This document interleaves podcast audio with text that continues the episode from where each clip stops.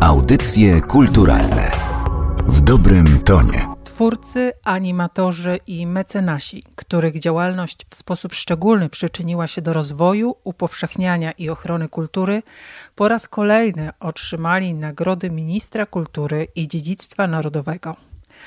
Nagrody ministra przyznawane są twórcom zgłaszanym przez środowiska w uznaniu dokonań wieloletnich lub za konkretne wydarzenia artystyczne. Te nagrody są trochę zwodnicze w tym sensie, że my co roku przyznajemy no, prawie dwadzieścia nagród, prawda? Więc to grono laureatów już jest bardzo duże, ale polska kultura jest bardzo pojemna.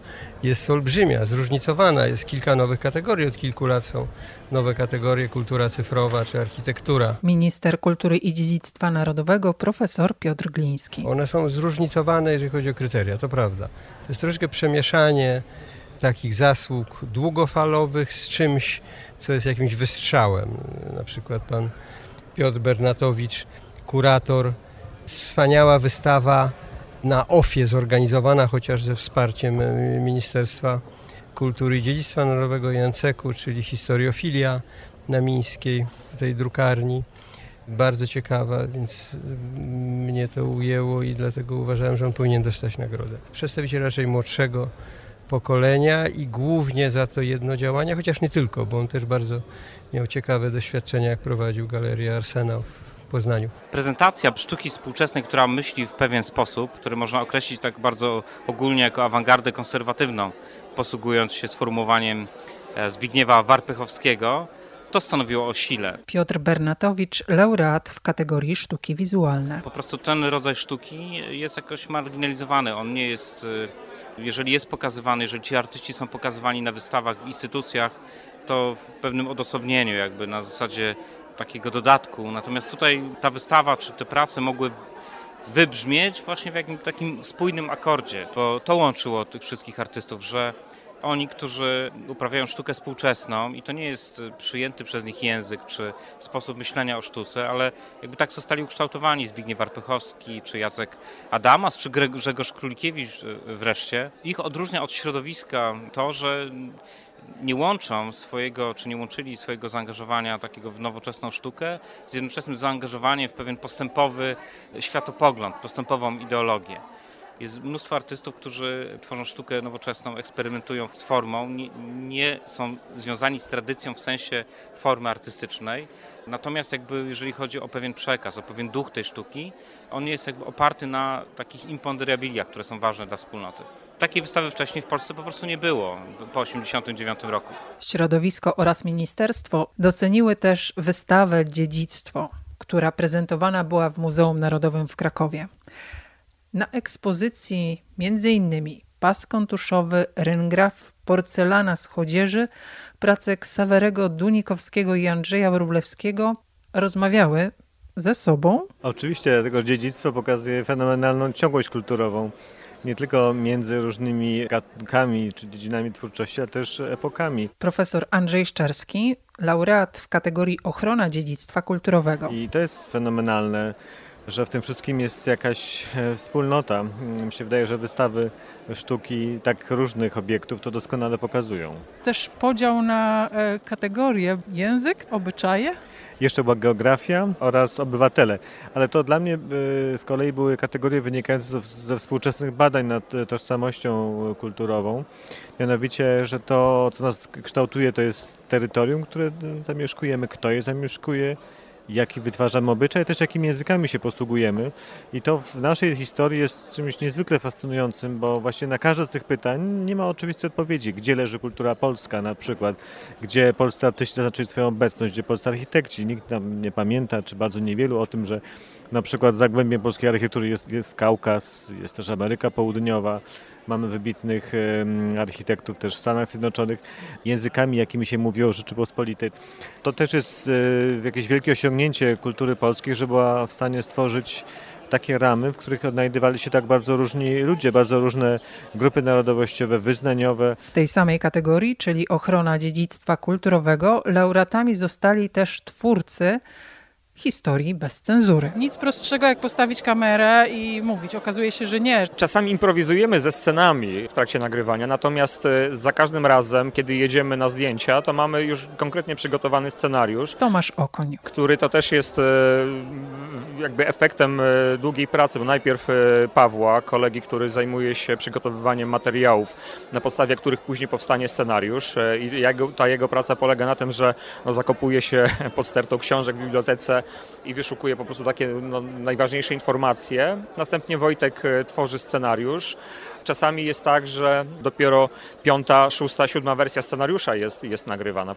Można sobie wyobrazić jakiegoś ucznia liceum, który ogląda film na YouTubie, a okazuje się, że to nie tylko dla uczniów. Nie, to nie jest tylko dla uczniów, chociaż tu pochwalę się taką informacją, którą niedawno dostaliśmy, że według badań co trzeci uczeń w Polsce, ucząc się do historii, uczy się z historii bez cenzury. Także jest to dla nas no, naprawdę bardzo duża nobilitacja, ale jednocześnie duża odpowiedzialność. Czas na laureatów w dziedzinie literatura. Też cechą tych nagród jest zawsze to, ta wielobarwność. To jest cały wachlarz twórczości różnorodnej, nawet w tych samych kategoriach. Różni twórcy, bo Wilcztań jest zupełnie do Cherezińskiej niepodobny, prawda? Oboje wybitni i bardzo ciekawi. Wyjdę od takiej sytuacji historycznej, która się zdarzyła podczas tej gali. Pani dziękowała czytelnikom? Tak. Elżbieta Cherezińska. Tak, dlatego, że oni odpowiedzieli na takie moje zawołanie. To jest tak, jakbym w dawnych czasach była sternikiem, który zbierał załogę na rejs w nieznane. Wezwałam ich na ten rejs.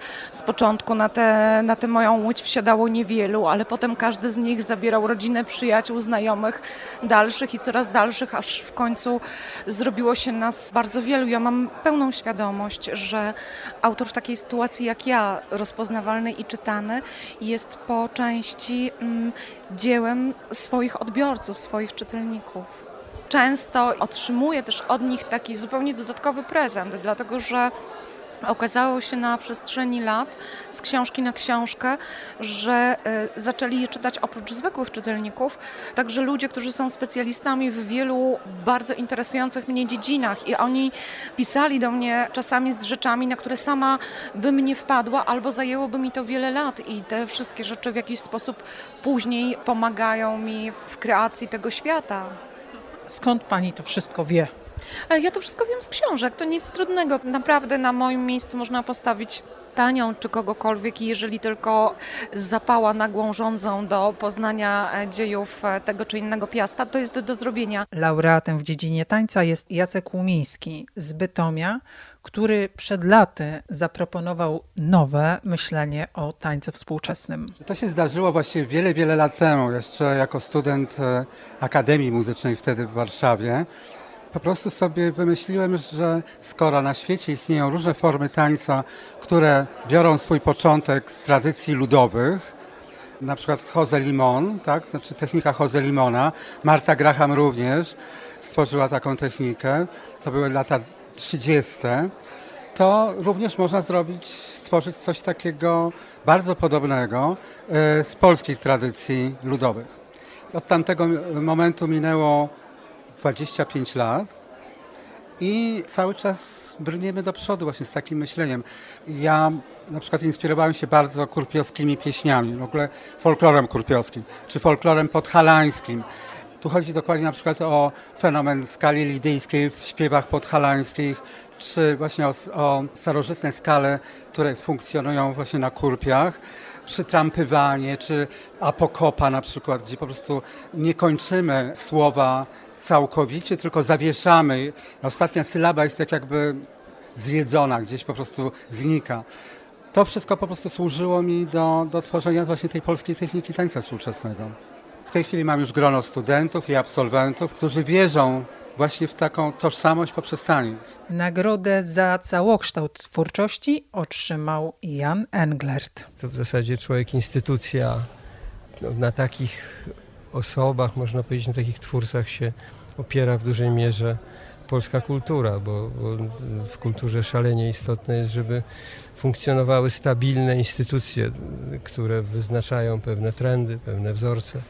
Tak to chyba wygląda w przypadku Teatru Narodowego i całego dorobku Jana Englerta.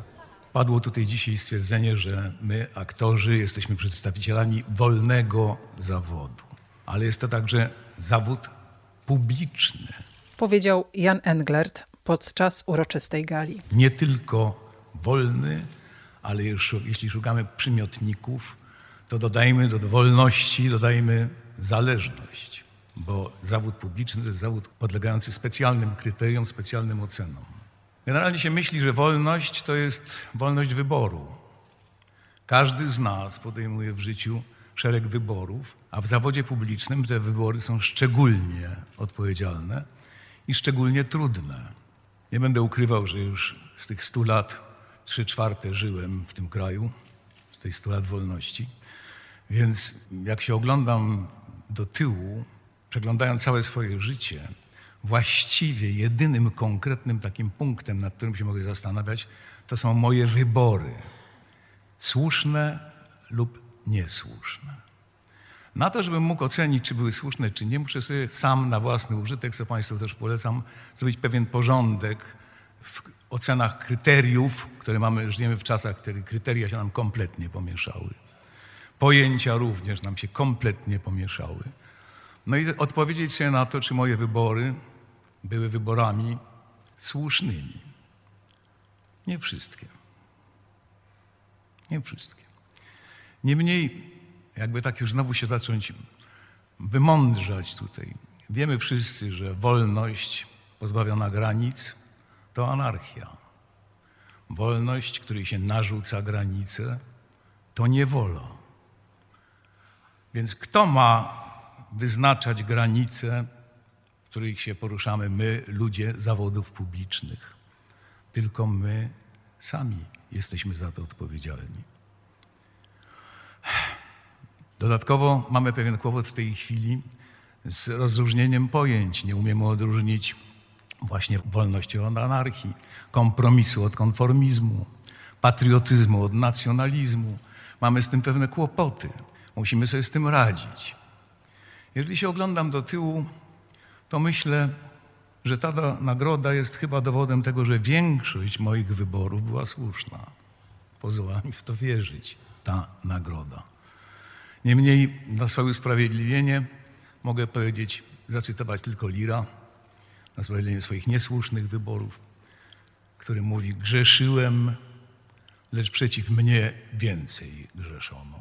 Słaba to obrona, słaba. Zdaję sobie z tego sprawę, ale pozwólcie Państwo, że zadedykuję tę nagrodę, wszyscy komuś dedykowali, wszystkim tym z nas, którzy podejmując decyzje, podejmując wybory, nie są w stu procentach przekonani, że te wybory są słuszne.